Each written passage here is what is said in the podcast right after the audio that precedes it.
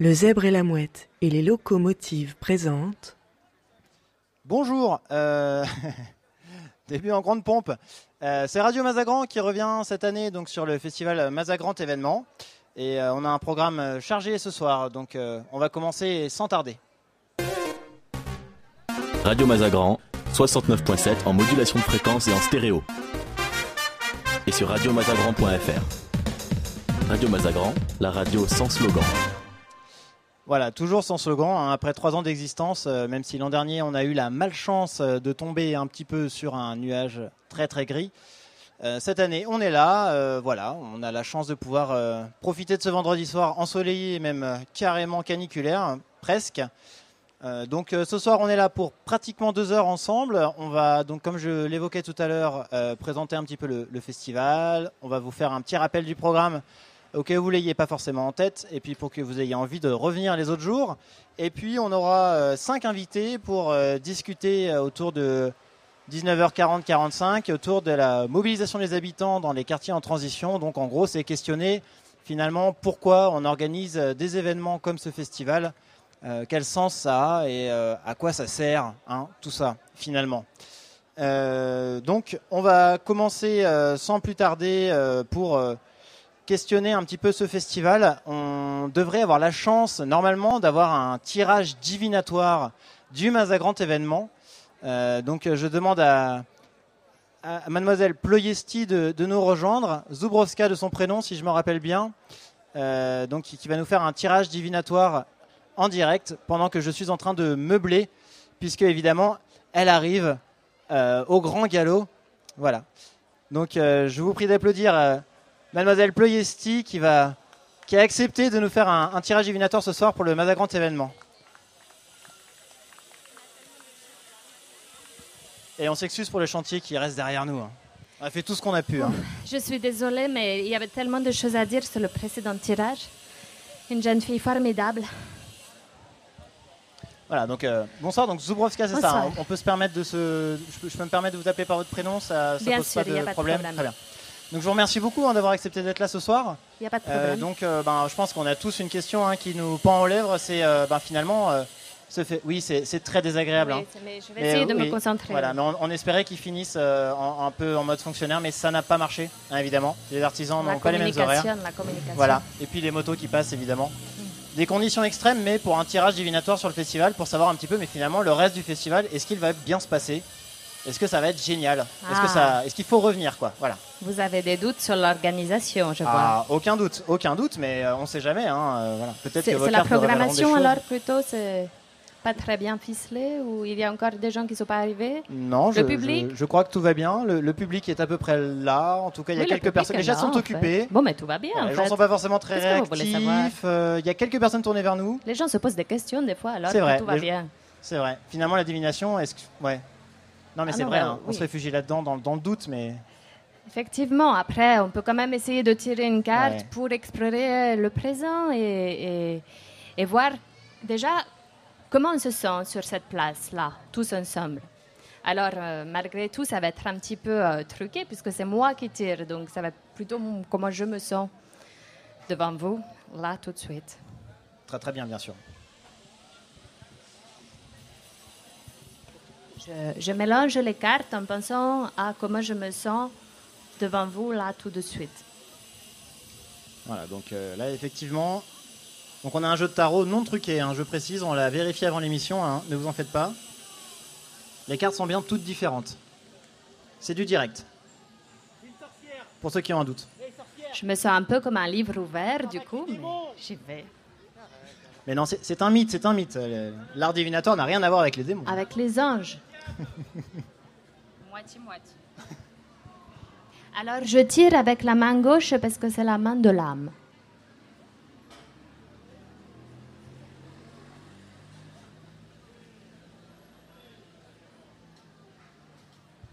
Et j'ai tiré la papesse. La papesse, c'est la deuxième carte euh, des arcanes majeures du tarot divinatoire de Marseille, euh, qui est un peu un chemin initiatique dans la vie. Ça va de 0 à 21 cartes. Donc là, c'est la deuxième. Donc en fait, la troisième, puisqu'il y a 0, 1, 2.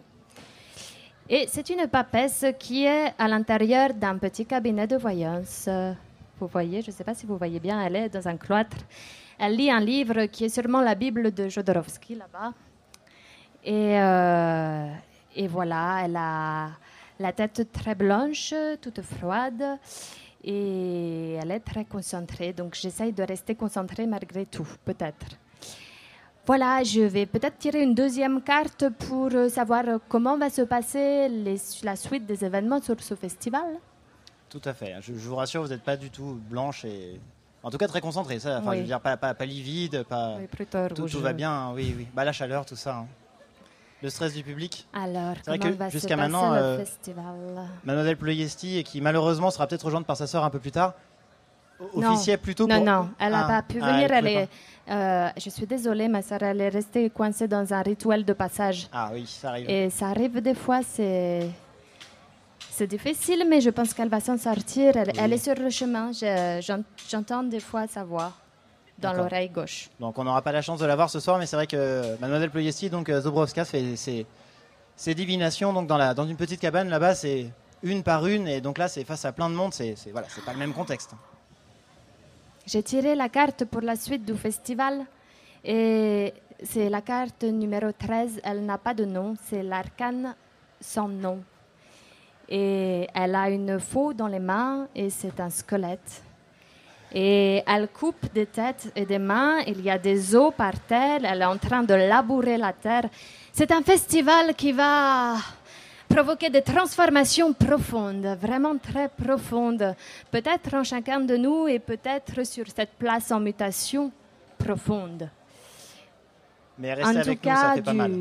du labour naît la vie et des feuilles jaunes, comme toutes ces décorations, quelque chose de très vivant. Un festival très vivant naîtra, des gens très vivants, des, des associations et des projets très vivants naîtront de cette place en transformation, sûrement. Formidable, merci beaucoup.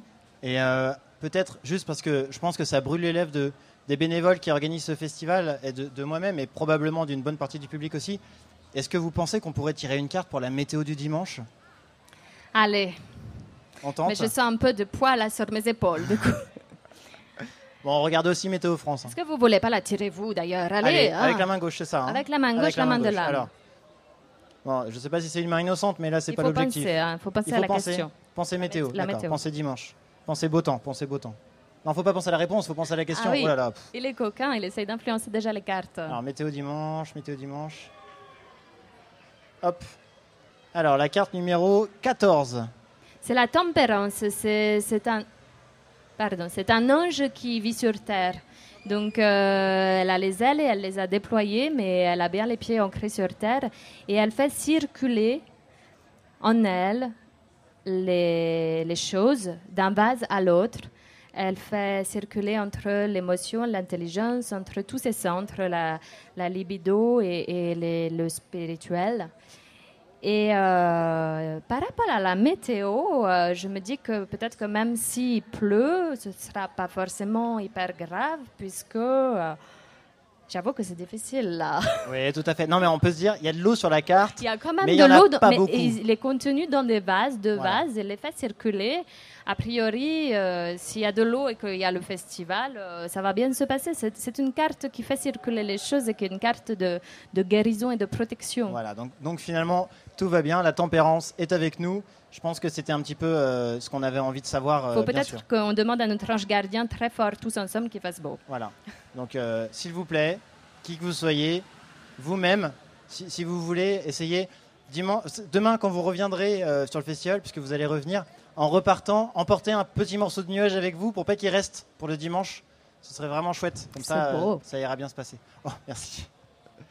Merci euh, Zubrowska. hein, euh, C'était, Ouais. euh, je- on, on est vraiment ravis d'avoir pu euh, vous, vous, vous avoir ce soir, finalement, en dehors de Je votre cabinet de taromancie. Donc, merci beaucoup. Je vous en prie. Et on vous souhaite une, une bonne poursuite des consultations. Donc ça continue jusqu'à.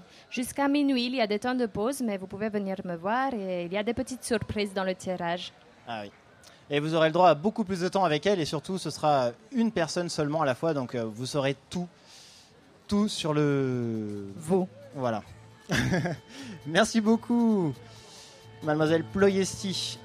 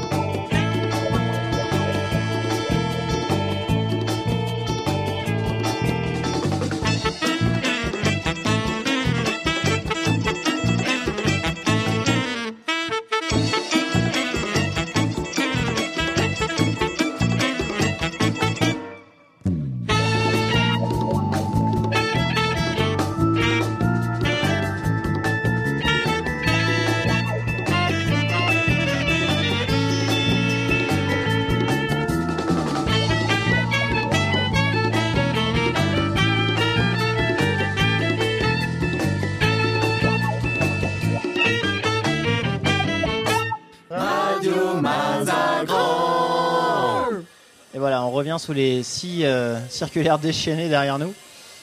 donc on a la chance ce soir de recevoir donc cinq invités de marque autour de Radio Mazagran. Je pense que c'est l'occasion de, rappeler un petit peu ce que c'est Radio Mazagran. C'est une radio de, quartier qui a été créée sur la première édition du festival Mazagran Événement, donc il y a déjà deux ans. Euh, et qui avait pour ambition euh, de questionner finalement le quartier, euh, comment il se transforme, comment il se construit, comment il évolue. Donc on avait eu la première année la chance d'avoir en interview Loïc Graber qui était là, enfin qui est toujours d'ailleurs hein, un des architectes en charge du projet de la place Mazagran, sur lequel on reviendra tout à l'heure.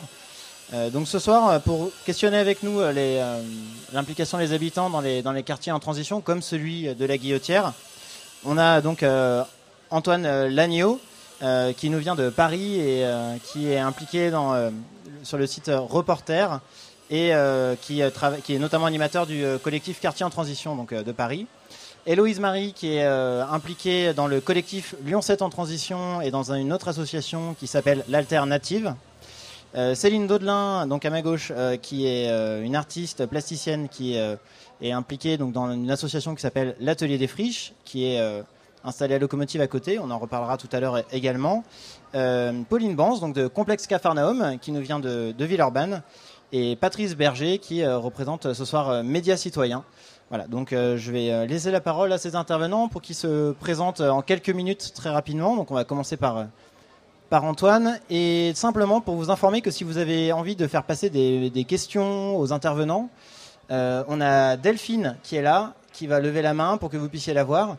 Et donc en gros, je vous invite à lever la main tout simplement, il viendra vous voir et à la fin, il fera une synthèse de toutes les questions qui seront revenues pendant le débat qui va suivre dans les, euh, dans les prochaines dizaines de minutes.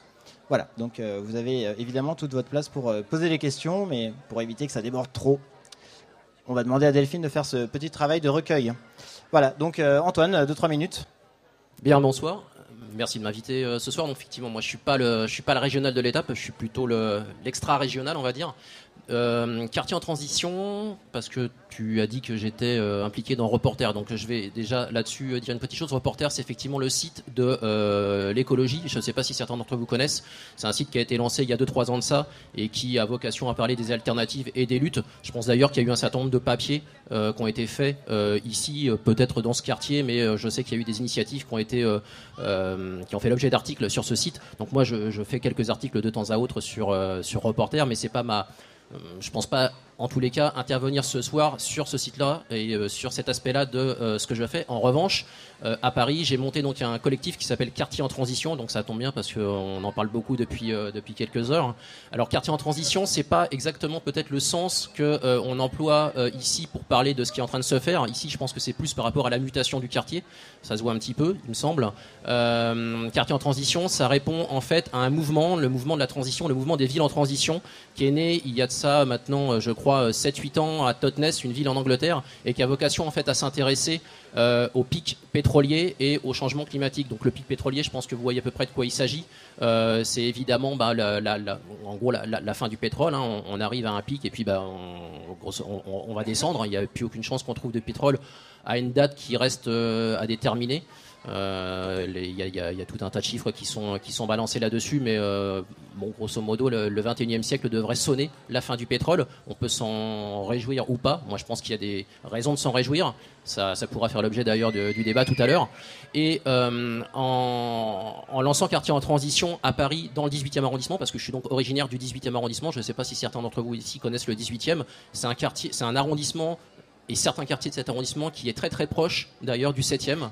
Euh, c'est ça qui rend la chose intéressante un peu et je pense qu'il pourra aussi y avoir un dialogue entre ce qui se passe dans le 18e et ce qui se passe ici. Et donc l'idée de lancer quartier en transition là-bas, c'était justement de voir comment euh, un quartier à Paris peut euh, réfléchir sur l'après-pétrole et le changement climatique. Et pour réfléchir à ça, on est passé par quelque chose qui, en général, avec, avec les habitants, fonctionne bien. C'est toute la thématique autour de la réappropriation de l'espace public et de l'agriculture urbaine. Donc nos principales actions tournent autour de ça. Euh, la réappropriation de l'espace public, bah, c'est un peu ce que vous faites ce soir, hein. c'est investir un espace avec le consentement ou pas, et en général d'abord c'est ou pas de la mairie et des autorités locales. On discute après, on en va, on, occupe d'abord, on discute après, ou pas. Euh, et puis par ailleurs, euh, c'est toutes les questions de l'agriculture urbaine. ça, je crois que c'est un vecteur. Alors, je ne sais pas si ici, enfin, il y, a le jardin partagé à côté, donc je pense qu'il y a un petit peu de, d'agriculture urbaine qui, se fait, mais c'est quand même quelque chose qui est extrêmement intéressant parce qu'il y a une implication de la population qui, est, réellement, qui est réellement partagée. Parce que ça sous-entend tout un tas de questions, donc à la fois la réappropriation de l'espace public, à la fois les questions alimentaires, euh, les questions de retour un petit peu à la terre. Euh, bref, en tous les cas, c'est euh, une thématique assez, assez générale qui permet, je pense, de, de vraiment impliquer les gens sur, l'objet de cette association qu'on a donc montée il y a maintenant deux ans. Ouais, voilà, les jardins qui seront effectivement bien représentés ce soir, même si on a personne de Brangui, l'association qui gère le, jardin d'Amarante, qui est euh, derrière nous. Du coup, Héloïse, qui est sur un collectif sur les quartiers en transition aussi, donc ça fait un, peu le lien d'une certaine manière, mais tu as un autre projet à nous présenter aussi. Oui, donc euh, je fais partie, ouais, en effet, du collectif euh, Lyon 7e en transition. Donc, ça a été déjà présenté un peu le principe de la transition, mais ce qu'il faut retenir, c'est que la transition, c'est, enfin, la question de la transition, c'est une formidable occasion de changer un peu le monde en commençant par euh, son quartier. Et du coup, sur Lyon 7e, euh, on est parti d'un principe, c'est qu'il y, a vraiment un quartier riche en interculturalité, comme euh, dans le 18e également, et aussi beaucoup d'espaces en mutation, comme Mazagran, par exemple. Et donc, dans ce principe-là, on a essayé de faire du lien entre les initiatives existantes. Il y a un jardin partagé ici, un compost collectif, enfin qui n'est plus trop là d'ailleurs, euh, euh, les locomotives. il y a plein d'initiatives géniales ici, et l'idée c'est de faire du lien entre ces initiatives. C'est comme ça qu'on peut changer le quartier. Et aussi euh, dialoguer avec les habitants pour savoir comment ils imaginent le quartier en 2030. Alors on fait des ateliers participatifs là-dessus, et, donc c'est un peu nos initiatives et sur euh, l'association, euh, le collectif L'Alternative. Donc, euh, c'est une association qui regroupe des architectes, des artistes, pour imaginer un un nouvel, nouvelle société du futur utopique. Et donc, on fait du dessin participatif. On a commencé par faire du dessin sur le quartier, notamment sur la place Mazagran, on a demandé aux gens, par exemple au centre social Bonnefoy ou à l'Arche de Noé, de dessiner euh, l'avenir du quartier. Donc euh, on a représenté ça aussi à la concertation ensuite pour proposer aux concepteurs de, prendre en compte la parole à habitante. Et donc voilà. Donc, Merci, oui, effectivement. On avait eu la chance de, même d'avoir un, atelier de ce type-là sur les dernières éditions du festival. Il y a deux ans, on a fait un atelier ouais, sur Mazagrand Événement. Voilà, donc effectivement, euh, on connaît bien. Lyon 7 en transition, c'est un collectif euh, informel, si je ne dis pas de bêtises, oui. Euh, vous, dans lequel vous êtes évidemment invité à vous impliquer. D'ailleurs, quartier en transition aussi, si jamais vous êtes de passage à Paris. D'ailleurs, la plupart des structures qui sont présentées ce soir sont en fait des associations et donc auxquelles vous êtes évidemment invité à vous investir. Pourquoi pas? Merci beaucoup Héloïse. On pourra revenir évidemment sur tous ces sujets après. on va laisser la parole à on va laisser la parole à Céline Daudelin donc pour euh, l'atelier des friches. Euh, Bonjour à tous. Euh, donc je suis Céline Daudelin, je suis artiste plasticienne à l'atelier des friches. je développe une démarche artistique dans l'espace public avec une, préoccupation autour de la nature et de la plus particulièrement de la nature spontanée, que ce soit végétaux ou animaux. Et euh, la question que je me pose et à laquelle j'essaye de répondre à travers mes installations, c'est quel lien on a avec cette nature? Qu'est-ce que c'est que cette nature euh, spontanée et, ou sauvage? Et euh, quel lien on a particulièrement en ville? J'ai créé l'association de l'Atelier des Friches en 2009 avec François Watelier, qui est paysagiste, qui ne pouvait pas être là ce soir, mais, voilà, qui, répond avec moi à ces questions. Euh, et puis sur euh, le septième, on a deux, euh, deux espaces qu'on investit avec les habitants. la réserve, qui est une friche de 1600 mètres carrés qu'on aménage depuis 2010. C'est un projet participatif qui essaye de mettre en scène trois liens qu'on a avec la nature. Un lien nourricier, on a un jardin potager collectif, la réserve gourmande un lien, euh, on va dire, convivial, culturel, la réserve artistique, qui est le lieu euh, d'événements comme ce soir, euh, repas partagés, projections de films, spectacles, et puis la réserve naturelle, qui est plus là un lien d'observation autour de la, biodiversité urbaine. Voilà, donc là, on a vraiment l'investissement des habitants dans, dans, cette, euh, dans ce projet pour que le projet puisse, euh, puisse exister. Et puis, depuis trois, deux ans, un an même, une petite année, on a développé un autre projet sur un nouveau quartier, donc vraiment toujours sur Gerland, mais à l'opposé de, la, réserve qui est dans un ancien quartier de, Gerland, ou Cité Jardin. Euh, on, développe le projet Graines de lait dans la ZAC du Bonlait, qui a un nouveau, un nouveau quartier. Et là, il y a trois espaces qui vont devenir des jardins partagé. Les habitants sont en train de se créer en association et nous, on a euh, dessiné l'aménagement et, euh, créé le, dessin de, ces jardins. Donc euh, c'est Graines de lait que donc vous pouvez retrouver les informations sur ces deux jardins sur le, site de l'atelier des friches. L'atelier des friches.fr. Voilà, vous venir voir Céline. Il y a un événement qui se profile. Alors il y en avait un samedi dernier et là les prochains, ça va être les journées du patrimoine. Ok, donc euh, à la mi-septembre. Pour aller découvrir ces jardins. Euh, merci beaucoup. Donc on passe la parole à Pauline pour le complexe Cafarnaum. Donc on revient de, de Villeurbanne.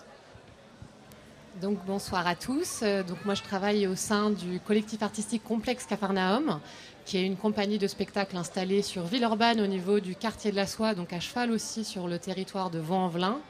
La question des transformations urbaines, elle se pose pour nous puisque nous sommes des artistes euh, qui faisons de la ville notre terrain de jeu, notre source d'inspiration et également notre euh, lieu de représentation. On crée des spectacles pour la ville qui se déploient dans la ville. Et du coup, à côté de cela, on a eu la volonté forte euh, de porter un projet de territoire là où nous sommes implantés, donc dans le quartier de la Soie, qui est du coup témoin euh, d'un projet urbain qui s'échelonne sur 25 ans, donc depuis le début des années 2000 jusqu'en 2025. Et on s'est rendu compte que peut-être que la parole artistique pouvait avoir un impact sur la manière de poser un regard sur ce quartier qui était en train de changer. Euh, ça se passe par euh, des résidences artistiques dans ce quartier qui se déploient in situ et à travers des fictions que l'on cherche à mener à, l'échelle de deux ans, donc qui allient regard artistique sur le projet urbain et également détournement du regard auprès des habitants pour euh, se réapproprier ces espaces en transition, en mutation. Voilà, donc euh, là on est au cœur d'un projet de deux ans qui verra euh, sa finalité en octobre 2014 nous vous invitons à venir marcher sur les pas de la femme qui, un personnage énigmatique qui euh, inscrit sur les murs de la ville sa présence, qui cherche à nous questionner sur le pourquoi elle est ici, d'où elle vient, qu'est-ce qu'elle cherche à nous raconter, et à travers la poésie et la fantaisie, quelque part, interroger euh, ce qui se passe à l'échelle de ce quartier-là. Le quartier de la Soie qui effectivement euh, vit une transition extrêmement forte, c'est parmi les, les, très grands projets de la future métropole du Grand Lyon on aura l'occasion d'en parler tout à l'heure. C'est effectivement une autre échelle que, celle du quartier Mazagran, mais qui finalement questionne un peu les mêmes enjeux. Euh, merci beaucoup. On va passer la parole à, Patrice Berger donc pour euh, Médias Citoyens. Si tu peux nous en parler un petit peu plus. Voilà, alors on se pose toujours la question quand on en voit toutes ces, belles réalisations qui sont un peu partout dans les quartiers. On se dit toujours comment faire connaître ça, comment euh, faire que toutes ces réflexions soient entendues alors à la fois échangé entre territoires et puis aussi entendu par, euh, par les politiques, par les gens de l'économie et sur le plan même national ou international. Alors pour tout ça, eh bien, c'est une vieille question qui a été posée de toute époque. Hein, euh, la, presse, la presse populaire, hein, c'est une vieille histoire qui a commencé par le papier, qui a continué beaucoup dans les années, à la fin des années 70 avec les radios. Hein, les radios libres, c'était ça, c'était comment on peut donner la parole aux gens sur l'emploi euh, à Besançon, à Lip, ou bien, euh, ou bien à la sidérurgie Lorraine, mais aussi sur à la campagne, hein, sur qu'est-ce que, qu'est-ce que deviennent les paysans du Larzac, par exemple. Donc là, les radios ont été bien, bien développées pour ça. Alors aujourd'hui, bah, c'est, tout autre chose. Ça continue finalement, c'est comment est-ce qu'on fait connaître les luttes populaires, et puis surtout la réflexion qui vient des, différents territoires. Tout ce que vous faites, comment est-ce qu'on fait connaître? Alors ça passe par des, aujourd'hui par des, des médias assez différents. Euh, il y a toujours les radios associatives, hein. il y en a 650 dans toute la France, qui, sont peut-être quelquefois un petit peu en, perte de vitesse pour certaines, qui ont perdu un petit peu la qu'elles pouvaient avoir au début, mais qui peuvent se renouveler parce qu'il y a des générations qui se renouvellent, et puis parce qu'il y a aussi euh, des possibilités qui nous viennent euh, de l'Internet et du numérique. Il y a maintenant des web radios hein, qui peuvent faire des choses tout à fait intéressantes, et ça a été le cas de ce que vous avez commencé à faire et qu'il faut continuer. Hein. Je pense que c'est il ne faut pas perdre le, fil de, Radio Mazagran. Ça passe par, euh, ça passe par aussi euh, la, vidéo maintenant qui est, vraiment à la portée des équipes et qui peut nous permettre euh, non seulement en termes de production mais en termes de diffusion de donner vraiment des images extrêmement intéressantes. Ça peut permettre, et c'est toujours l'expression des gens, l'expression de leur débat, l'expression de ce qu'ils font et de leur, de leur mouvement. Et puis ça passe aussi par des, des, des, des, des blogs d'information, comme le Lyon Bondi Blog que nous avons à Lyon, hein, euh, mais qui existe aussi ailleurs. Il y a un Bondi Blog à, Tunisie, euh, il y a un Bondi Blog évidemment à Bondy dans la banlieue parisienne. Et, euh, et puis ça passe par des journaux, des journaux papier, mais qui ont tous cette une double particularité. D'abord, ils travaillent d'une manière participative, c'est-à-dire que c'est vraiment les gens qui parlent, on ne parle pas à la place des gens. Et puis, euh, par exemple, un journal qui est, dans Médias Citoyens qui s'appelle euh, les, les- les Antennes à, Grenoble, et ben, chaque fois qu'ils font un sujet, c'est un journal gratuit hein, qui a un petit peu de pub, et ben, chaque fois qu'ils ont un sujet, il y a un petit groupe qui travaille et euh, qui vraiment essaye de présenter les choses comme il faut. Alors, je termine sur deux points qui sont très importants parce que c'est pas seulement de la technique, les, les médias associatifs. Euh, la technique est importante pour qu'on soit bien entendu, bien compris. Mais ce qui est essentiel, c'est d'arriver à ce que les gens, quand ils prennent la parole, eh bien, ils soient fiers de ce qu'ils se disent, euh, que ce soit quelque chose de réussi, que le- les émissions soient vraiment de qualité. Ça, c'est une première chose pour ceux qui prennent la parole à la radio. Et ça, se, se travaille, ça ne se fait pas tout seul. Il ne suffit pas d'avoir, de venir comme ça avec un micro.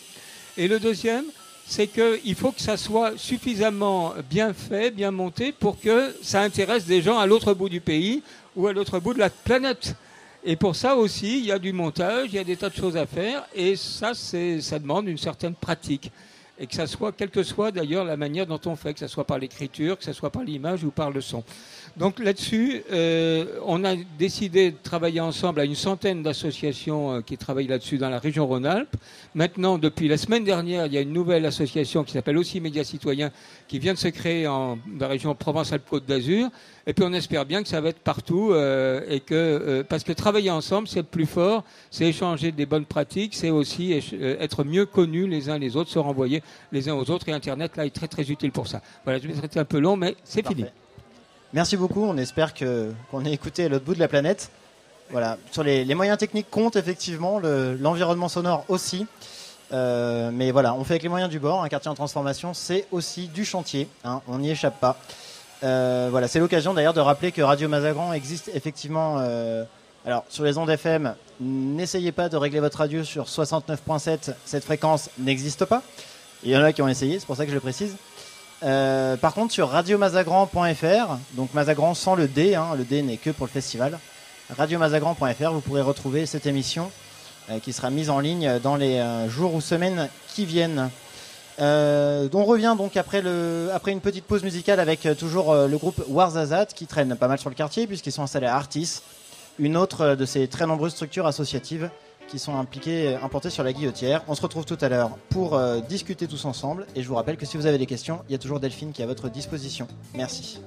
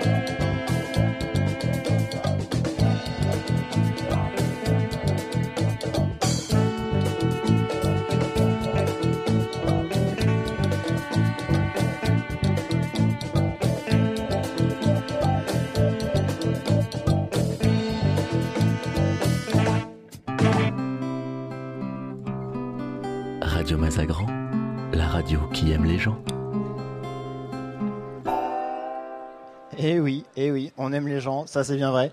Hein, encore un grand merci hein, à, Pierre euh, pour cette euh, magnifique voix pour les jingles Radio Mazagran. Donc nous revoilà sur le plateau de Radio Mazagran, euh, donc en ce magnifique 18 juillet 2014.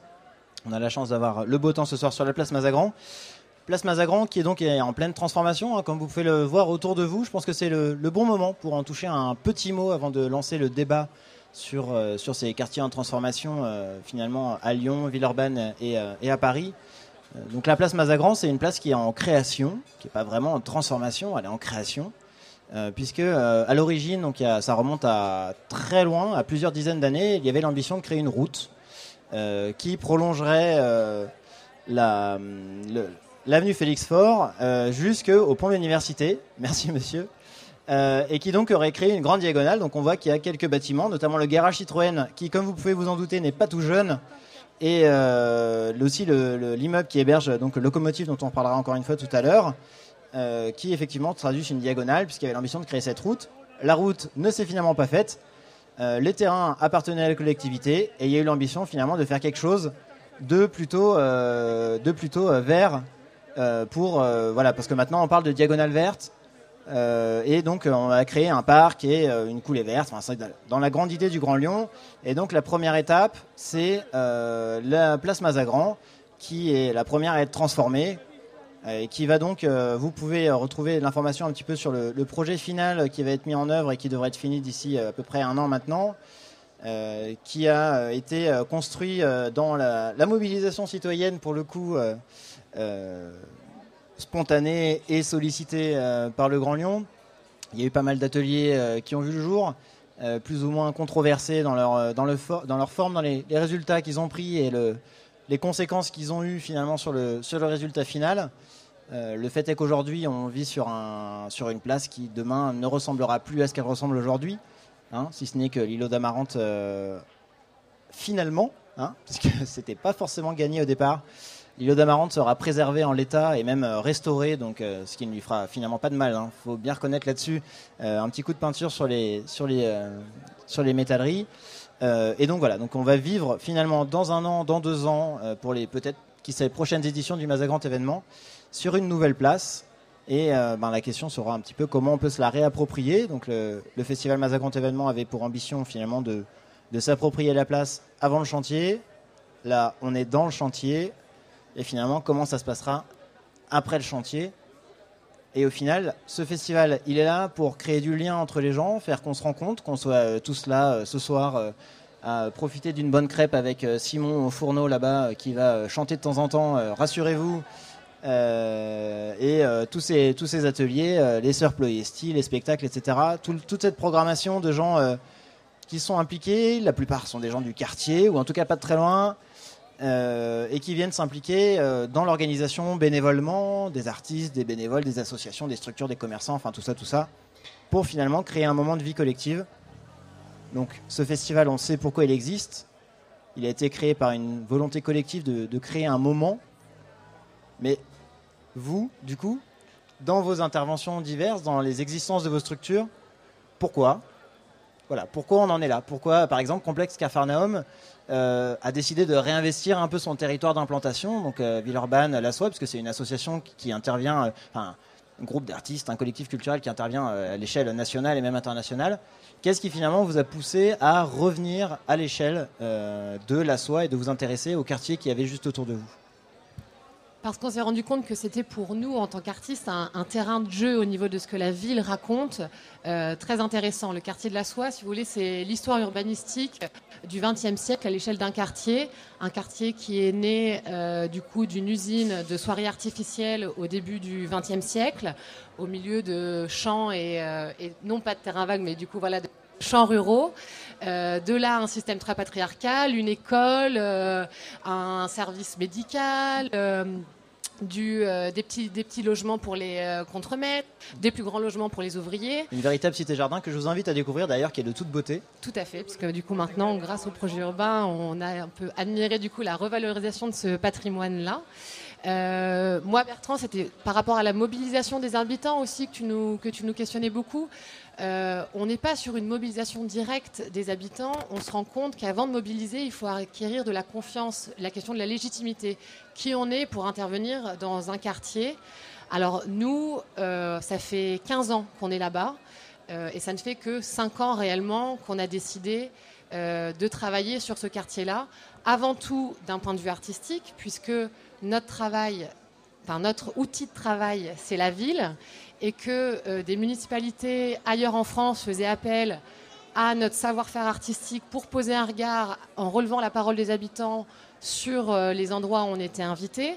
Et du coup, avec le début du projet urbain, les réunions de concertation, il y a eu la volonté de se dire est-ce qu'il n'y a pas une autre manière aussi de réfléchir au quartier et de le penser demain?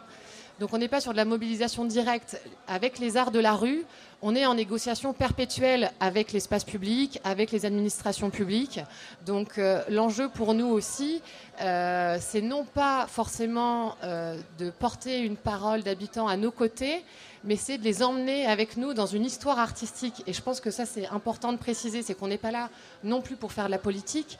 La question de la mobilisation, si vous voulez, elle s'est très bien passée à l'échelle du quartier en interne par rapport aux habitants quand il était question de démolir l'usine qui avait fondé le quartier, qui était du coup l'usine Taz. Initialement, dans le projet urbain, cette usine devait être complètement rasée.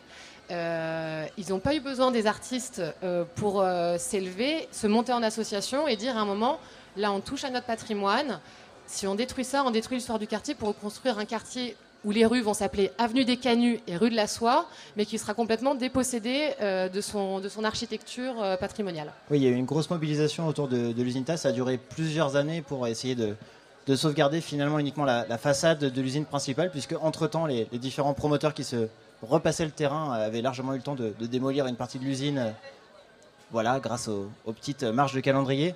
Donc finalement, aujourd'hui, une bonne partie de l'usine est sauvée et puis finalement va être rénovée un petit peu comme par hasard, euh, selon des préceptes qui avaient été questionnés et proposés par les habitants, des collectifs habitants, des associations du quartier, le collectif de la, le cercle de la soirée notamment, qui regroupait pas mal d'assauts. Et finalement, donc, l'architecte reprend une bonne partie, ou en tout cas s'inspire très largement de ce qui avait été proposé par les habitants. C'est même, euh, en fait, euh, la, façade est à l'identique, euh, du coup elle a été classée derrière, donc le boulot a plutôt été bien fait. C'est monté jusqu'au ministère de la Culture. L'usine est classée et du coup elle a dû être réhabilitée au niveau de ses extérieurs comme à l'origine, donc c'est assez surprenant. Et du coup il y a un périmètre du coup de sauvegarde aussi du patrimoine qui s'est mis en place. Donc c'est vrai que pour nous, la mobilisation des habitants à travers nos projets artistiques, elle se passe euh, dans la promenade. En fait, on organise des marches urbaines artistiques dans le quartier à la rencontre d'espaces que les riverains ne connaissent pas ou ne connaissent pas peu ou plus. Euh, l'idée, c'est aussi de travailler en convergence avec euh, les entreprises, les commerçants, les terrains vagues qui appartiennent au Grand Lyon et d'emmener les gens en voyage dans leur propre quartier pour qu'on se réapproprie ensemble des espaces qui sont en train de changer, qui sont en devenir ou qui vont disparaître. Voilà. Oui, c'est ce qui est intéressant à la soie aussi, c'est que c'est beaucoup de nouveaux habitants, beaucoup de nouveaux usagers, surtout hein, avec euh, le, le, le, WUPA, hein, tout un immeuble autour de l'ESS, des, des, créneaux un petit peu euh, modernes, à la mode, qui questionnent des concepts euh, finalement aussi de, de transition, de de toutes ces questions-là, alors de manière plus ou moins, euh, voilà, euh, on va dire sincère euh, ou, pas. Après, ça c'est une autre question. ce fameux centre commercial de la soie, dont vous avez probablement entendu parler, puisqu'il questionnait pas mal de choses sur pourquoi ouvrir un nouveau centre commercial finalement sur le territoire du Grand Lyon, pourquoi le fabriquer là, etc. Et la rencontre avec des, des anciens habitants qui sont là depuis, pour certains, depuis des décennies, dans des quartiers qui étaient on va dire, euh, paupérisés, certains même euh, très largement, et, euh, qui du coup vivent un petit peu ces, nouvelles activités, ces nouvelles choses comme étant complètement déconnectées de leur quotidien. Et ça pose pas mal de questions. Finalement, ça c'est aussi quelque chose qu'on retrouve un peu à Gerland, même si c'est un, peu plus distancié, on va dire, parce qu'à la soie c'est concentré dans un territoire qui finalement est assez petit, et à Gerland, on est sur des choses où au final on a quand même deux projets artistiques, certes pas si éloignés que ça, mais qui viennent essayer de créer du lien entre les habitants. On voit bien que sur la réserve, on a plutôt des anciens, sur la canne de lait, plutôt des nouveaux. Alors voilà, comment ça se passe euh, de ce côté-là pour l'atelier des friches, euh, Céline? Euh, alors effectivement, sur les deux espaces, on n'est pas du tout dans les mêmes, les mêmes problématiques. Euh, la réserve, elle est vraiment née, donc celle qui est au niveau de la cité Jardin, donc le quartier ancien de, Gerland. Elle est née, moi j'avais commencé une résidence euh, dans le cadre de Tout le monde dehors en 2006 où j'aménageais assez seul euh, des espaces en friche, des petits espaces en friche pour mettre en, valeur cette nature sauvage. Et puis je commençais à avoir, bah, en travaillant dehors, en travaillant dans l'espace public, à avoir de plus en plus de réactions des habitants bah, qui signalaient que ça changeait euh, la perception de leur quartier, d'investir une friche et de la rendre euh, belle par rapport à ce qu'elle pouvait être avant. Euh, et en, découvrant cette friche, euh, ce terrain vague qui était la, réserve avant qu'on arrive, euh, il y a eu une demande des habitants de, transformer cet espace pour qu'ils puissent bah, l'investir et que ce soit plus un, terrain vague comme, ça pouvait l'être au départ.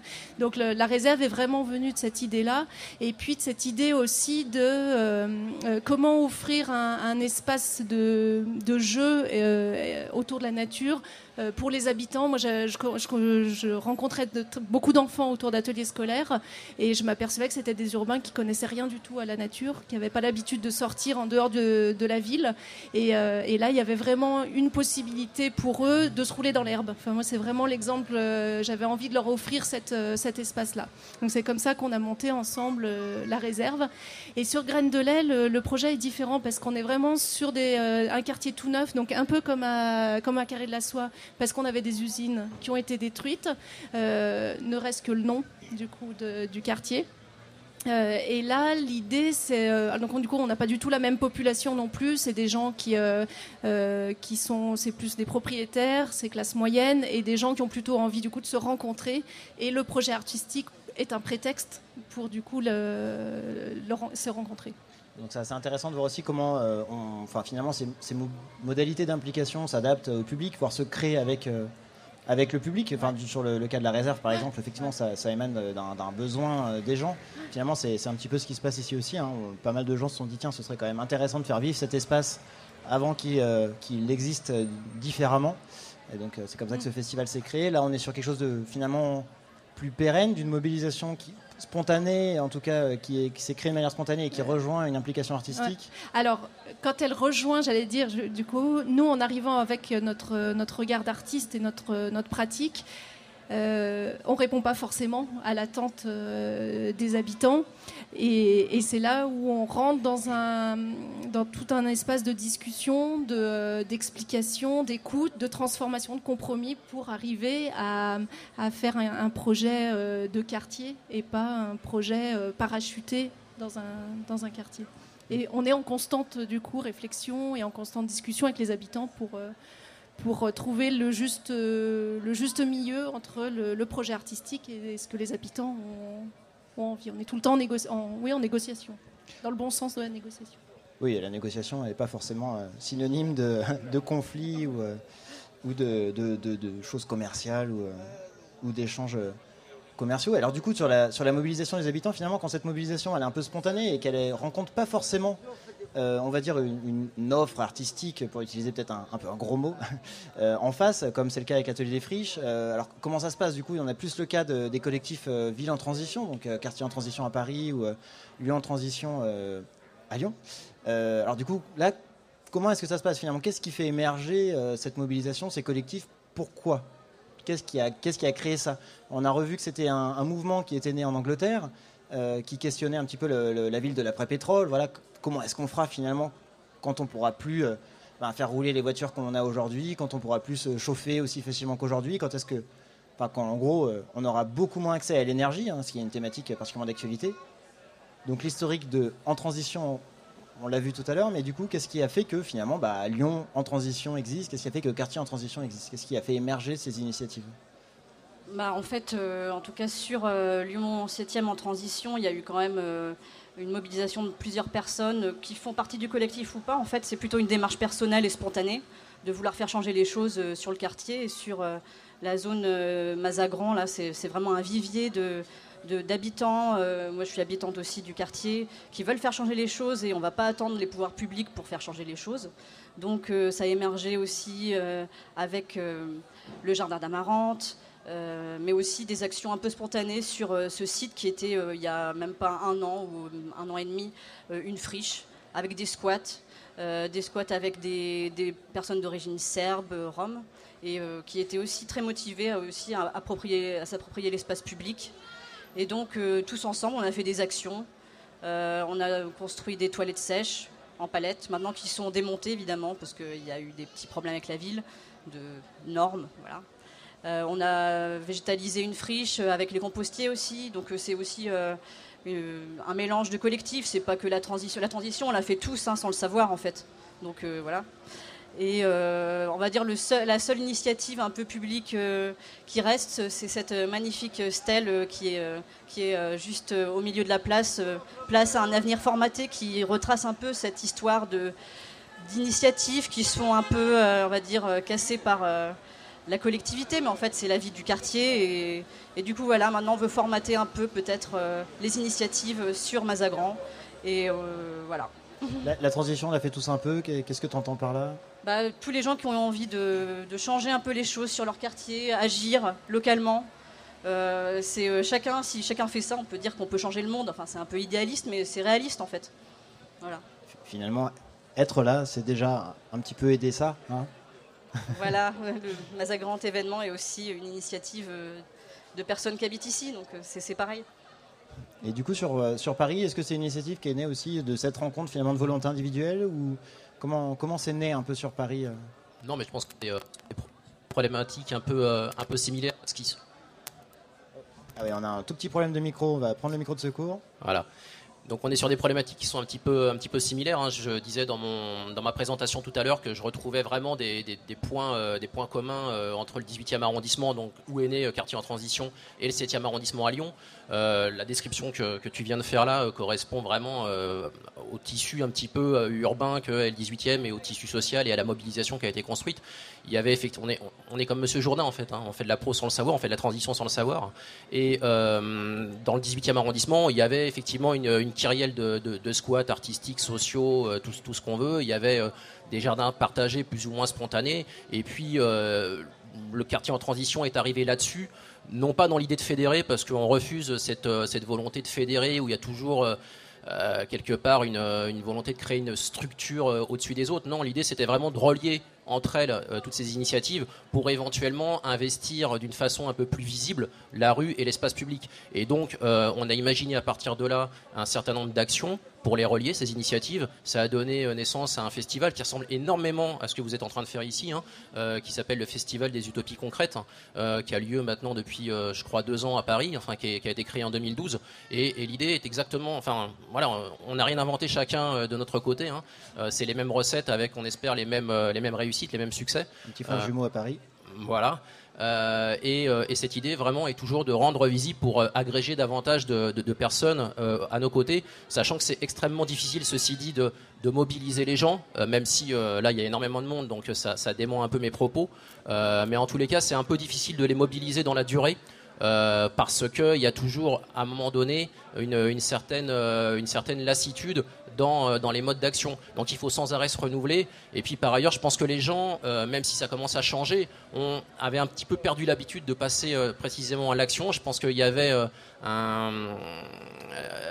une attente à la fois par rapport aux élus, mais il y avait surtout comme une chape de plomb un peu de, mon point de vue sur, la, volonté des gens de passer à l'action et euh, depuis, quelques, depuis quelques années, euh, moi je, je, crois, hein, à travers tous ces mouvements, et notamment donc la transition, il y a également les, colibris, vous connaissez peut-être un peu ce mouvement-là, hein, c'est le mouvement qui a été lancé par Pierre Rabhi il y a, il y a, quelques temps. Euh, donc il y a vraiment cette volonté de se réapproprier nos vies, parce que c'est avant tout ça, hein, au-delà de se réapproprier les villes, c'est se réapproprier nos vies. Et euh, je, crois que les choses sont en train de changer. La question c'est de savoir si on va aller jusqu'au bout du changement. Euh, ça c'est une petite inconnue. Est-ce que euh, est-ce que les politiques, est-ce que les élus, je sais pas s'il y en a ici d'ailleurs, euh, nous laisseront aller jusqu'au bout? Parce que il y a il n'y a absolument rien à craindre des mouvements citoyens. Au contraire, il y a tout à gagner à travailler avec eux. Et la grave erreur des politiques serait de penser soit de récupérer ces mouvements-là, soit de vouloir faire sans. Et là, je leur souhaite bon courage pour poursuivre. effectivement, c'est toujours la, délicate question finalement de comment l'initiative euh, citoyenne, habitante, euh, rejoint ou, ne rejoint pas, ou en tout cas dialogue avec l'institution. Hein. Euh, c'est un débat pas sans fin, mais en tout cas qui, qui, se poursuit, qui prend son temps, qui prend des formes diverses et variées selon les, selon les quartiers. Euh, mais c'est vrai que finalement tout ça, ça, questionne les engagements un peu euh, individuels, hein, euh, qui finalement sont à l'origine de toutes ces, mobilisations collectives. Hein. C'est chacun en s'impliquant, vous peut-être, voilà, les gens qu'on a la chance d'avoir ce soir sur ce plateau radio, les habitants de manière générale d'un quartier, d'une ville, d'un monde, qui viennent s'impliquer dans une association, une action, une activité ponctuelle, en venant profiter d'un moment de partage, en dialoguant avec son voisin qu'on ne connaît pas forcément tout ça, c'est finalement des gens, des gens qui s'impliquent. Et alors, ces fameuses personnes qui s'impliquent, effectivement, on parle de, de, lassitude. On, revient là sur les, sur les médias citoyens. Sur tout à l'heure, vous parliez des, des, radios amateurs, des radios associatives qui existaient, qui sont créées dans les années 70. Et là, on en assiste à une nouvelle génération. Ce pas forcément les mêmes personnes. Et finalement, qu'est-ce qui a fait qu'on a eu ce, passage d'une génération à l'autre? Qu'est-ce qui a fait que l'ancienne génération, peut-être, s'est un peu essoufflée finalement avec le temps? Alors, je disais tout à l'heure qu'il y avait deux, choses qu'il fallait tenir en même temps dans nos médias. C'est à la fois que les gens qui font les émissions avec nous, qui viennent parler à l'antenne, ils soient fiers de ce qu'ils disent et puis j'ai vraiment l'impression d'avoir dit l'essentiel de ce qu'ils font. Alors il y a des tas de choses qui passent, toutes les associations viennent un petit peu de manière dispersée, on voit les, les gens des AMAP qui viennent nous parler de comment se, comment se nourrit autrement euh, et quelle relation peut y avoir entre les gens des villes et puis les, producteurs, euh, les producteurs, les maraîchers. Les AMAP, excusez-moi pour ceux qui ne connaissent pas, donc Association pour le maintien d'une agriculture paysanne. Voilà, hein. c'est-à-dire qu'on achète, on achète des paniers de légumes euh, toutes les semaines et on paye régulièrement pour que les, les agriculteurs puissent vivre de manière décente. Alors il y a ça, il y a, toutes les, femmes qui viennent du planning familial, par exemple, pour défendre encore le droit à l'avortement qui reste, euh, qui reste en, danger hein, encore aujourd'hui. Il y a les gens qui luttent dans les sur euh, les questions de, contournement ferroviaire, hein, où il y a des, décisions qui sont prises qui ne conviennent pas à, la plus, beaucoup de gens. Ou encore le tronçon ouest du périphérique qui voilà, les mêmes questions. Il y, a, toutes ces questions qui sont posées, et, mais tout ça, ça reste un petit peu dispersé. Alors, euh, je pense que nos médias sont quelque chose qui peut permettre de donner un petit peu de lien entre tout ça. Ça peut aider. Et puis, euh, le, fait même, euh, mais la contradiction et la lassitude, elle vient du fait qu'on on veut être entendu. Et si on veut arriver à faire ce travail d'expression, ben c'est beaucoup, beaucoup de boulot. Et ça demande une mobilisation qui se maintienne, des gens qui sont toujours sur la brèche. On n'a pas tellement de financement pour faire ce qu'on est en train de faire là. C'est toujours difficile. Je crois que vous pourrez le dire pour tous ensemble ici, hein, mais il y a beaucoup de bonne volonté, il y a beaucoup de, talent hein, qui se fait euh, souvent bénévolement. Alors tout ça, euh, aujourd'hui, il y a besoin en effet de renouveler l'enthousiasme et que les gens qui sont justement dans les mouvements eh s'emparent de ces outils pour arriver à véritablement euh, s'exprimer d'une manière qui soit intéressante, qui soit entendable euh, avec plaisir par, euh, par les gens autour. Alors, ça se fait parce que justement, ces outils-là, ils sont de plus en, de moins en moins coûteux hein, financièrement, et puis on peut se les apprendre les uns les autres. Internet peut nous beaucoup, et le numérique peuvent beaucoup nous aider à ça. Alors je prends un exemple. Il y a euh, une petite télé euh, dans, nos, dans, nos, dans nos médias citoyens là, qui, est, qui vient de se monter à Annonay avec la MJC. Et euh, il y a par exemple une personne qui est un, un, militant, mais qui est aussi une personne handicapée moteur, très lourdement handicapée, et qui a fait tout un film pour expliquer comment sur la question simplement de se déplacer mais aussi sur les questions sociales, comment est-ce qu'on est inséré dans le... Eh bien, elle a fait un, beau film avec l'aide d'une équipe euh, pour vraiment montrer ça, et c'est un film qu'on a intérêt et plaisir à voir. On est intéressé par les choses. De la même manière, quand euh, il y a des jeunes qui, euh, il y a beaucoup de beaucoup de festivals hein, qui sont en Rhône-Alpes. Il y en a 70 à peu près de festivals musicaux qui existent dans toute la région. Eh bien, quand des jeunes aujourd'hui, avec une radio associative et une radio FM, hein, qui est en train de se monter, qui, qui, existe déjà depuis 2-3 ans, qui s'appelle Les Enfants du Rhône, eh ben, on, va, euh, on va chercher les, des, gamins du, quartier, des jeunes de 18, 16, 18, 20 ans, euh, qui vont aller, je dis les gamins, parce que je suis un vieux, euh, qui vont aller interviewer les artistes et qui vont les faire découvrir aux autres. Donc là, il y a toujours des tas de solutions, pas seulement sur les questions, en effet, de, vraiment les plus ardentes et les plus urgentes politiquement, mais aussi sur les questions de comment Est-ce qu'on échange Il y avait un monsieur qui venait nous dire qu'on était en France et qu'on n'était pas multiculturel tout à l'heure. Mais oui, on est en France, mais on est dans une France qui est construite par des tas de gens très différents et on invente la, culture, euh, notre culture d'aujourd'hui. Et les jeunes, ils découvrent ça à travers les, artistes qu'ils interviewent dans les festivals, ils le font découvrir aux autres. Donc voilà, on a maintenant ces outils, il faut simplement arriver à mieux articuler tout ça. Et on a créé Média Citoyen un peu pour ça, pour échanger et pour améliorer notre travail.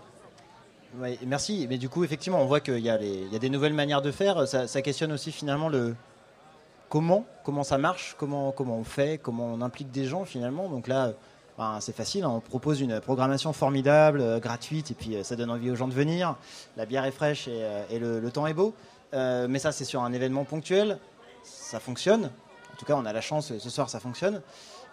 sur, du plus long terme, au-delà effectivement peut-être de, la lassitude des, gens qui, essayent d'impliquer les autres, on va dire peut-être, si on utilisait le vocabulaire de l'empowerment, qui est un, on va dire une logique anglo-saxonne de mise en capacité des gens à agir, euh, avec une logique de communauté, de, collectif, etc., qui est un, concept très très à la mode en ce moment et qui est de tenter d'être un peu adapté au modèle français, même s'il y a quelques petites euh, on va dire résistances euh, conceptuelles.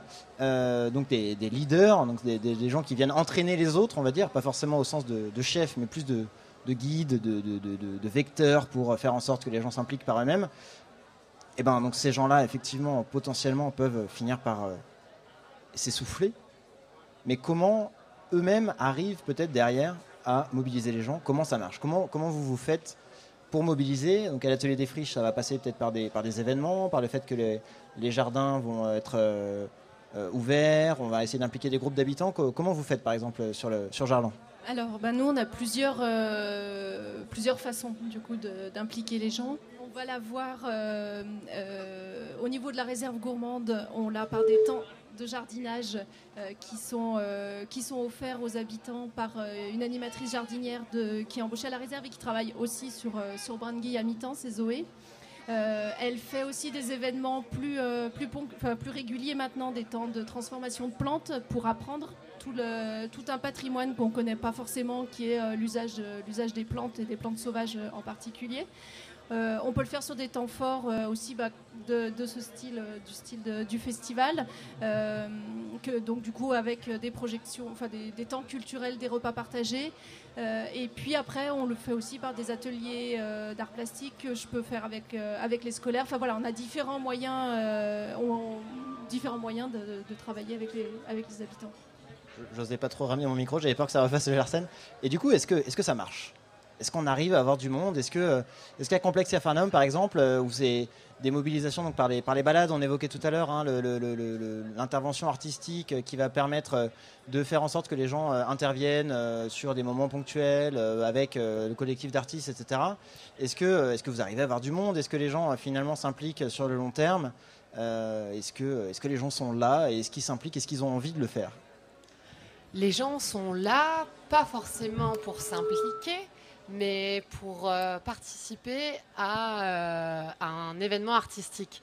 On est, ce que j'essayais de préciser tout à l'heure, c'est qu'on n'est pas sur de la mobilisation directe. L'idée, c'était vraiment d'arriver à ce qu'un collectif artistique puisse exister dans un quartier à long terme, se faire accepter comme voisin, bien qu'on n'habite pas non plus là-bas.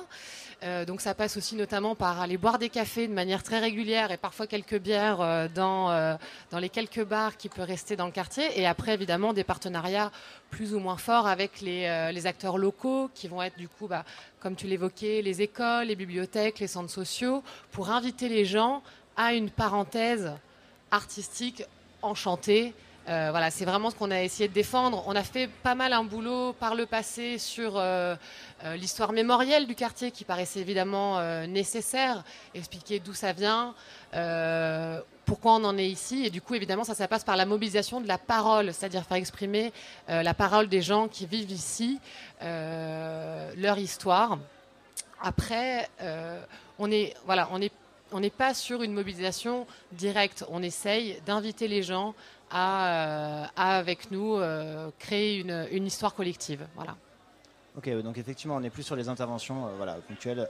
Et, la mobilisation va passer aussi, puisqu'on intervient dans l'espace public, par le fait qu'on va avoir besoin parfois d'avoir accès à la fenêtre de Monsieur Y, à passer par le commerce de Madame, de Madame Jean. Et quelque part, on les implique directement parce qu'on a besoin d'eux, en fait. C'est vraiment cette idée, on a besoin de vous pour arriver à mener à bien notre travail, parce qu'en fait, notre travail avant tout, c'est euh, de créer des événements artistiques, des spectacles, et ça passe par de la négociation avec les gens qui habitent là, et du coup, euh, par, leur, euh, par leur accord et leur complicité. On est vraiment sur un rapport plus de complicité avec les gens.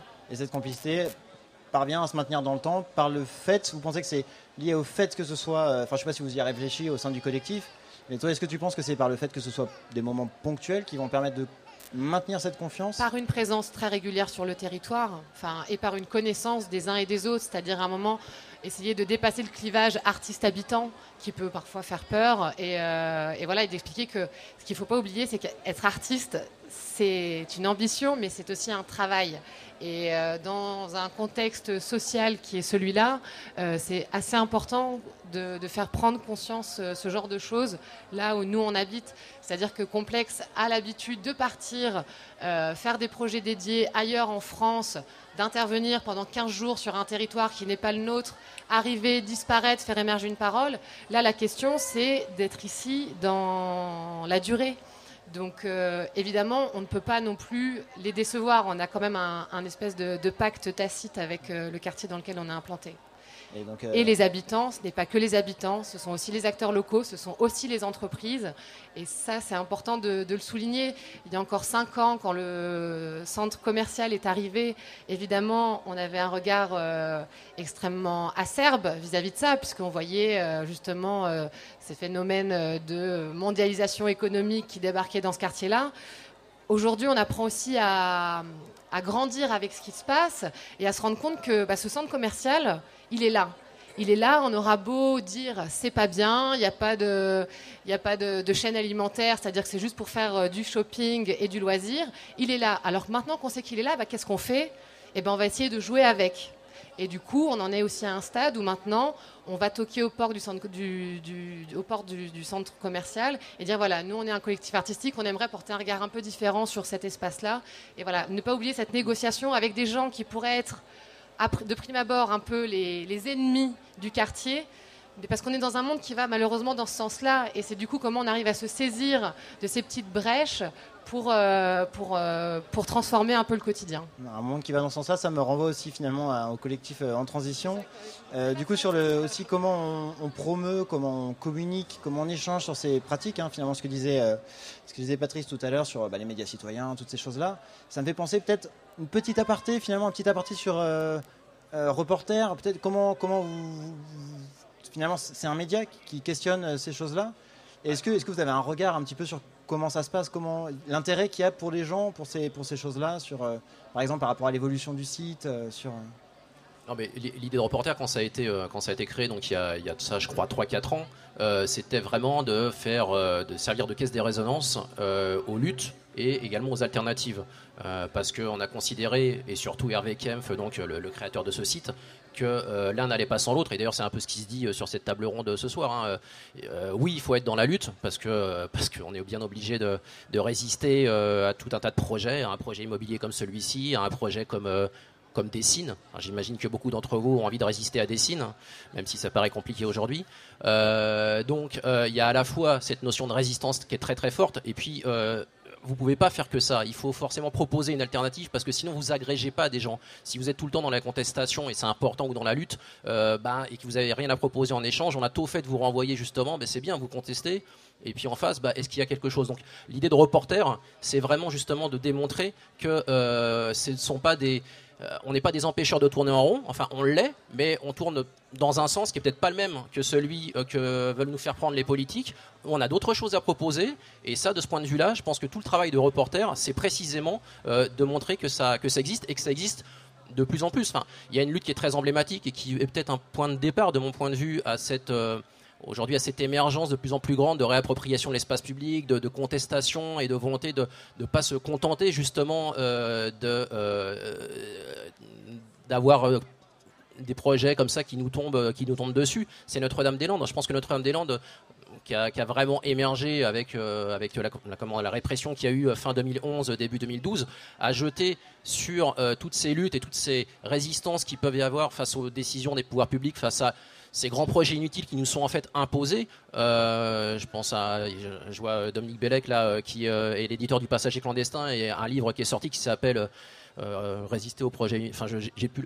J'ai, le petit livre noir des grands projets inutiles. Et précisément, ce, ce bouquin euh, montre que, en fin de compte, a été construit à partir peut-être de grandes mobilisations, euh, tout un tas de petites mobilisations. En tous les cas, ça a donné envie, euh, je crois, aux gens, encore une fois, de contester des micro-projets comme euh, il peut y avoir ici. Alors je ne sais pas, moi j'ai pas l'historique d'ici, je suis désolé, je suis donc pas lyonnais. Peut-être qu'un jour je, serai lyonnais d'ailleurs, mais pas encore maintenant. Et en tous les cas, voilà, le, fait qu'une lutte comme ça puisse donner envie, je pense, ça a été très très important, était un peu un facteur déclencheur ou accélérateur de ce qui s'est passé Oui, ensuite. Ça a donné une visibilité à tous ces phénomènes avec les ZAD, dont celle qui s'est créée bah, notamment à Dessines sur le Grand Stade, qui malheureusement on est, enfin malheureusement, on- après chacun a son avis, hein.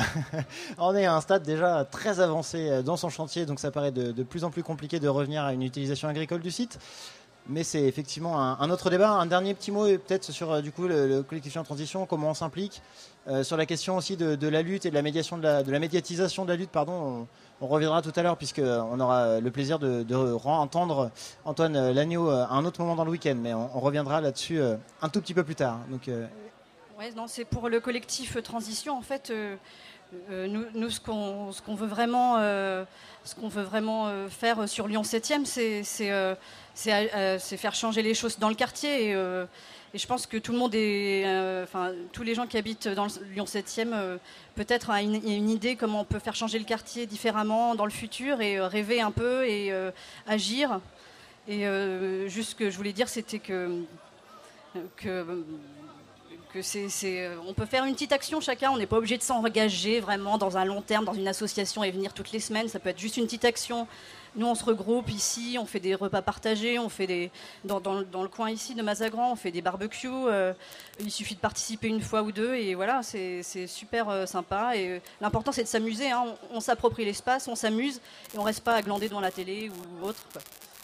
en tout cas, effectivement, le, le 7e, pour, pour ceux qui habitent là, a la chance, d'une certaine manière, d'être un, véritable foisonnement d'associations, de structures euh, collectives, informelles ou formelles ou autres. Euh, on va en, aborder quelques-unes euh, dans la deuxième partie de cette émission, euh, qui ne durera pas très très longtemps. On vous remercie tous. Donc, Antoine Lagneau, qu'on retrouvera pour un, café débat. On reviendra hein, sur ces cafés débats tout à l'heure, donc le samedi à 15h30 euh, cultiver la ville. Donc peut-être un peu plus sur cette thématique. Donc il y aura lieu à la boulangerie du Prado, on y reviendra tout à l'heure. Héloïse Marie du collectif Lyon 7e en transition et pour l'alternative. Nous avions donc Pauline Banz du, complexe Carphanum de l'association. Ah, rendez-vous les 11 et 12 octobre donc pour complexe Carphanum, donc j'imagine sur le carré de soie. Euh, et, le, Mazagran sera au courant, je pense qu'il y aura une, une communication de fait, je me fais pas de soucis pour ça. Patrice Berger pour euh, Médias Citoyens et euh, Céline Daudelin pour euh, l'Atelier des Friches. Vous pourrez retrouver évidemment toutes les coordonnées de ces structures sur radiomazagran.fr ainsi que l'émission et le débat en entier. On vous remercie beaucoup d'être intervenu, d'avoir été avec nous ce soir et on se retrouve dans quelques petites minutes après un morceau de Warzazat.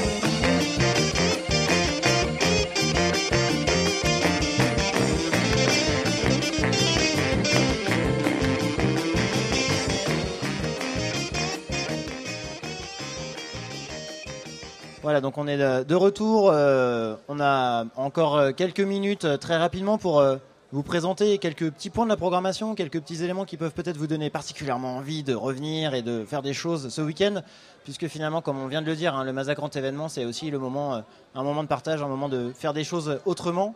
Euh, donc justement, euh, bah, faire des choses autrement, euh, on a deux éléments particulièrement intéressants ce soir. C'est donc particulièrement le salon de lecture et la zone temporaire de gratuité. Alors le salon de lecture, donc Stéphanie, qu'est-ce que c'est?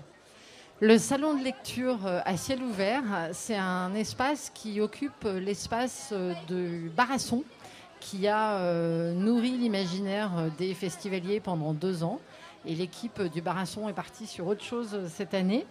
Et donc, ça nous a donné envie euh, d'ouvrir un salon de lecture à ciel ouvert, qui est donc euh, entre le bar et la terrasse du court-circuit. Et c'est un espace dans lequel tous les livres qui sont présents sont libres d'accès, c'est-à-dire qu'on peut venir les regarder et les remporter chez soi. Et on peut aussi venir amener des livres. Donc ça, c'est la formule de base hein, du, du salon de lecture à ciel ouvert. Et au salon de lecture à ciel ouvert, on a mis en place un menu de lecture avec une sélection de textes qui sont des textes pour adultes, des textes pour enfants, pour ados pressés euh, des poèmes. Et donc, vous pouvez venir choisir euh, des textes euh, sur le menu du salon lecture et vous faire lire les textes. Donc, ce soir, on ne va plus lire de textes compte tenu de l'ambiance sonore. Mais demain matin, à partir de 10h, on reprendra la lecture. Et si certains euh, ont envie de venir euh, lire, dire des textes, on a aussi la possibilité d'avoir un menu spécial pour ceux qui voudraient partager des textes. Vous pouvez ramener vos livres ou prendre euh, parmi la petite sélection de très très haute qualité qui a été faite par l'équipe de, euh, du salon de lecture. Donc le salon de lecture, euh, on peut repartir avec le livre, donc ça questionne la question de la, la gratuité. Donc ça renvoie à la zone temporaire de gratuité, dont Elsa va Très nous dire un tout petit mot. Merci. Voilà. Euh, bah oui, la zone de gratuité, c'est tout simple. hein. Comme son nom l'indique, c'est une zone. On est situé euh, juste à côté de, de Locomotive, un peu, un peu excentré, donc passez nous voir.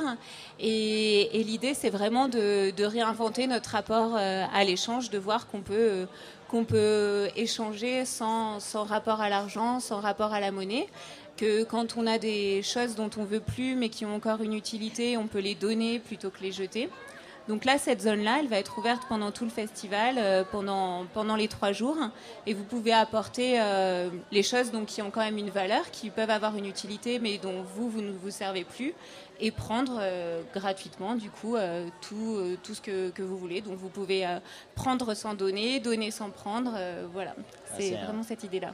Une appréhension de, de l'échange effectivement très large qui permet à chacun de trouver sa place. Vous pouvez aussi venir y faire du troc si vous le souhaitez et que vous trouvez un partenaire pour troquer avec vous. Donc la zone temporaire de gratuité qui est juste derrière sur la rue Jangot. Euh, la zone temporaire de gratuité et le salon de lecture qui ont vu le jour notamment grâce à des gens de, de Locomotive. Locomotive qui est aussi euh, un des acteurs avec euh, beaucoup d'autres associations euh, du quartier, acteurs, commerçants, structures, collectifs, habitants et autres du quartier, dont l'association qui gère le festival maintenant qui s'appelle La Petite Mazette.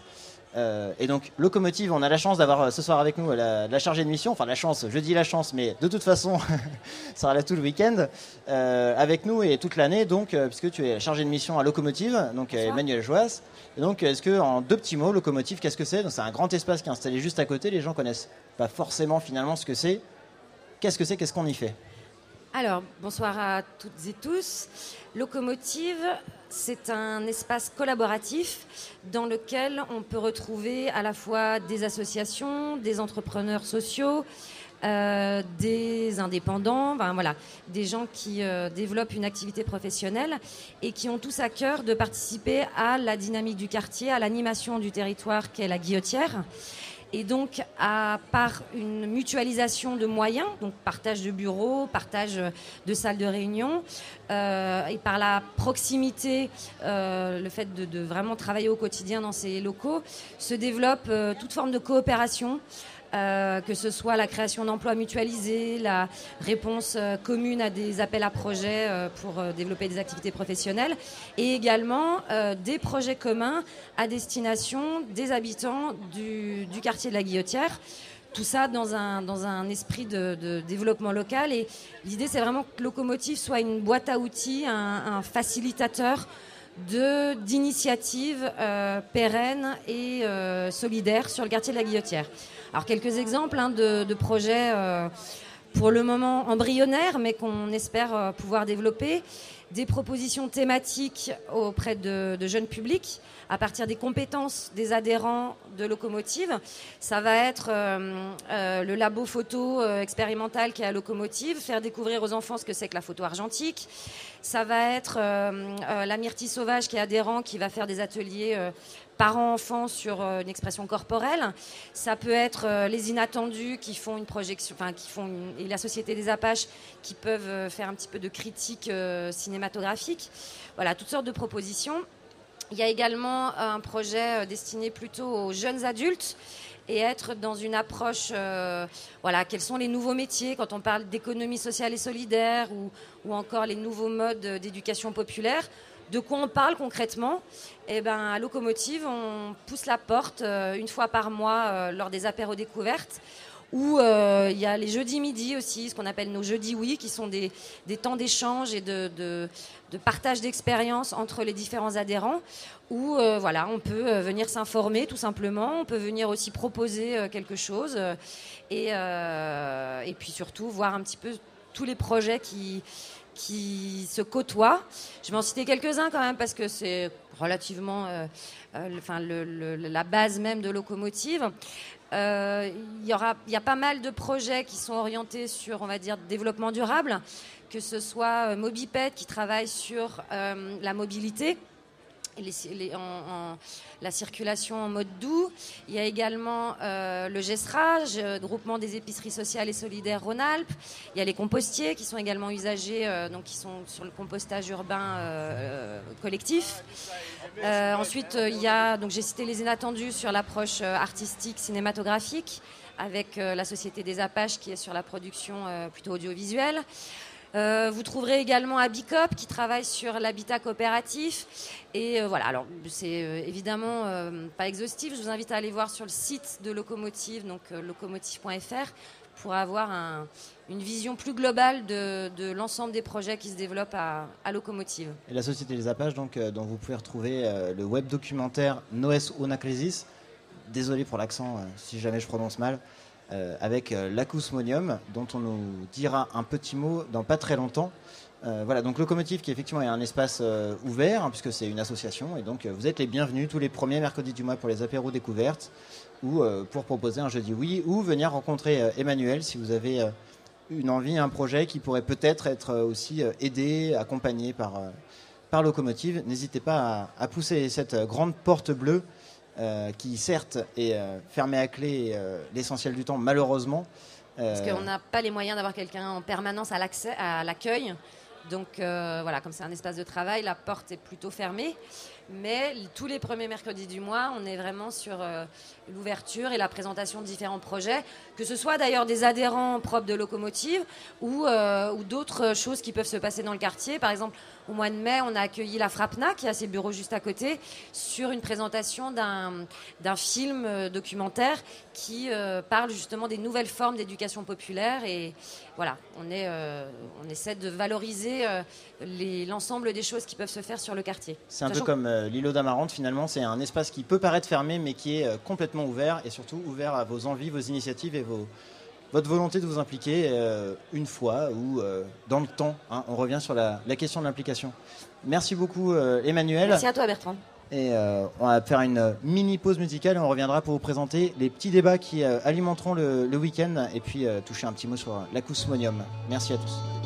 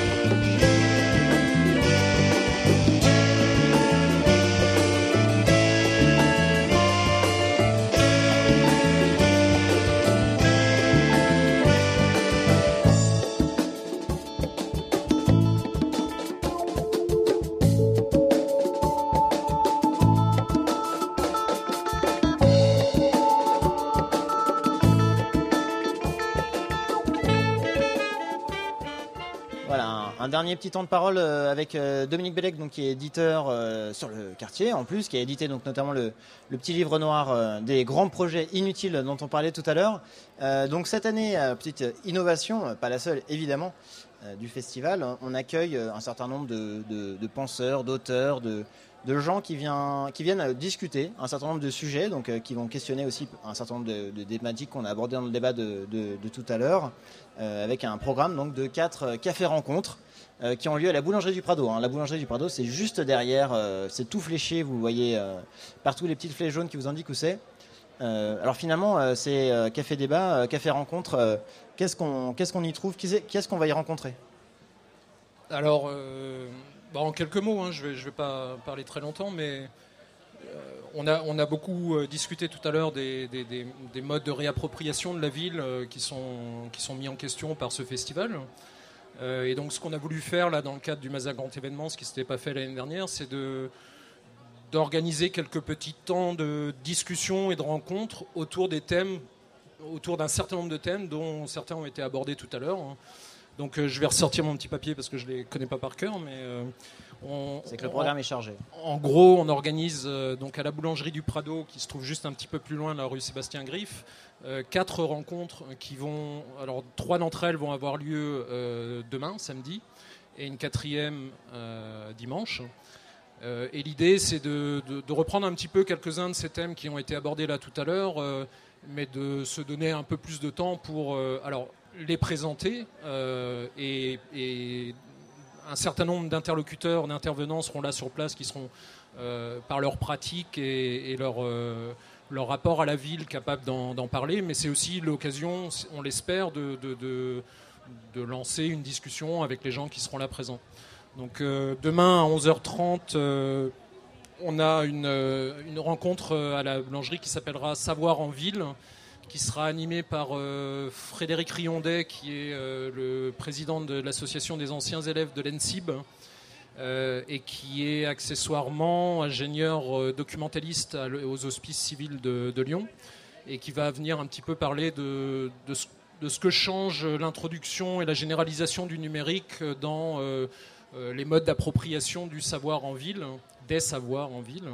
Euh, comment comment euh, ce développement du numérique euh, change un petit peu la donne, notamment du côté des, structures traditionnellement en charge de ce type de, de pratique, donc les musées, les bibliothèques, etc. Qu'est-ce qui, qu'est-ce qui change dans, notre- dans nos rapports au savoir du fait de ce- cette généralisation du, du numérique? Ensuite, on, a un autre euh, débat à 14h qui rejoint un petit peu la question de la lutte, hein, finalement, euh, qu'on questionnait tout à l'heure. Ouais, alors c'est ce dont parlait la, représentante de Complexe là tout à l'heure, si j'ai bien suivi. Euh, on va avoir quatre. au départ, on devait en avoir cinq, mais l'un de- des, des auteurs, des artistes, c'est désisté. Quatre auteurs, dramaturges, donc des gens qui sont qui travaillent en, en lien avec le théâtre, qui vont venir un petit peu parler de la dimension politique de leur pratique théâtrale, de leur pratique d'é- d'écriture. Donc euh, ils, seront, ils seront là tous les quatre. Donc il y aura euh, Mariette Navarro, il y aura Laura Tirandaz, il y aura Simon Granja et Samuel Gallet, euh, qui accessoirement aussi sont impliqués tout au long du festival dans l'organisation d'un d'un- spectacle en fait, ou en tout cas d'une représentation qui, commence, qui a commencé aujourd'hui, qui va être le fruit d'échanges avec un certain nombre d'habitants du quartier. euh, et qui va donner lieu à un spectacle musical et théâtral euh, dimanche. euh, Dimanche à 16h, donc c'est la présentation du Grand Opéra, donc qui est construit effectivement à la suite d'entretien. euh. Voilà, donc les quatre auteurs qui participent à l'organisation de ce grand opéra seront aussi présents à, à 14h à la boulangerie pour venir un petit peu parler et de ce projet-là et de leur pratique plus générale de- de- de- du théâtre et de la politique. Et à 15h30, donc on retrouve Antoine Lagneau, donc comme je l'ai évoqué tout à l'heure, pour cultiver la ville. Donc finalement pour creuser un petit peu les thématiques qu'on a questionnées, toucher du doigt peut-être pendant ce débat. Voilà, Euh, donc, agriculture, et, agriculture et urbanisme, co- comment les, les deux euh, interagissent et peuvent permettre de, de développer des modes d'appropriation de la ville un petit peu, un petit peu différents. Voilà, 15h30 euh, le samedi, et puis 15h30 le lendemain, le dimanche. Donc là, on vous donne rendez-vous avec Jean-Christophe Angot, euh, qui viendra nous faire, nous dicter une petite histoire révolutionnaire de la Guille. Un grand Euh, moment en perspective. L'intérêt, euh, on est tous là pour, en témoigner, l'in- l'intérêt de ce quartier, c'est que c'est un, quartier qui, conserve assez vivace un esprit, euh, collectif euh, de lutte, d'organisation, de, de, de, de mode de vie en commun un petit peu alternatif. Mais en fait, ce quartier, au même titre que la Croix-Rousse à Lyon, que vous connaissez certainement bien, c'est un, un quartier qui a une histoire, une histoire qu'on peut qualifier de révolutionnaire, qui commence à la, Révolution française et qui trouve un peu son point d'orgue euh, au moment de la, de la commune de Lyon, parce qu'on connaît assez mal, on connaît très bien la commune de Paris, mais on connaît pas très bien, ou un peu moins bien la commune de Lyon. Euh, et un certain nombre de figures révolutionnaires sont venues ici dans le quartier, dont Michel Bakounine, euh, et on, on- que la diversité, le, côté populaire du quartier, etc., en ont fait un lieu de d'agitation, d'organisation et de, de- résistance euh, qui continue à trouver, euh, à trouver des débouchés comme on, comme on le voit aujourd'hui. L'histoire euh, réelle de la guillotière, révolutionnaire, peut-être par opposition d'une certaine manière à, au- à l'histoire imaginaire qu'on va retrouver dans les balades sonores qui vous attendent samedi et dimanche voilà, pour découvrir le quartier d'une manière un, un peu différente, organisée par le ZEM. Euh, on a pas mal d'autres choses hein, sur le week-end. hein. Demain soir, évidemment, un grand bal euh, interterrestre avec Antiquarks euh, qui sera précédé d'un concert de musique Shahabi. Demain après-midi, on a évidemment la grande scène découverte avec un des finalistes du Kiwi Festival qui sera là parmi nous. Et dimanche, le grand rendez-vous, ce sera le marché de quartier toute la journée. Terrain de jeu en bois, un atelier cartographie sensible l'après-midi, un repas partagé offert. Enfin, une programmation extrêmement riche. Des moments peut-être à mettre plus en avant. Euh, de 17h à 19h dimanche, une nouvelle émission de Radio Mazagran qui permettra de euh, faire état un petit peu de ce qui s'est fait dans les différents ateliers, les différents débats, et qui proposera un micro ouvert. Euh, voilà, on a déjà des gens qui, souhaitent venir discuter de la, la une nouvelle monnaie qui pourrait se mettre en place sur Lyon. Donc rendez-vous dimanche entre 17h et 19h pour discuter de ça. Et on vous rappelle que ce soir à 22h, il y a une projection de, des Inattendus, le film Sea Call. Euh, et on va tout à l'heure laisser la place à une petite fanfare qui fera la transition entre les deux. Je dis petite parce que je lui laisse peu de temps vu qu'on a pris un peu de retard. Mais euh, évidemment, la fanfare en elle-même est grandiose. Si vous aimez ce festival, et je l'espère de tout mon cœur, euh, je vous rappelle que je vous rappelle ou je vous apprends qu'il y a une grande tombola en jeu.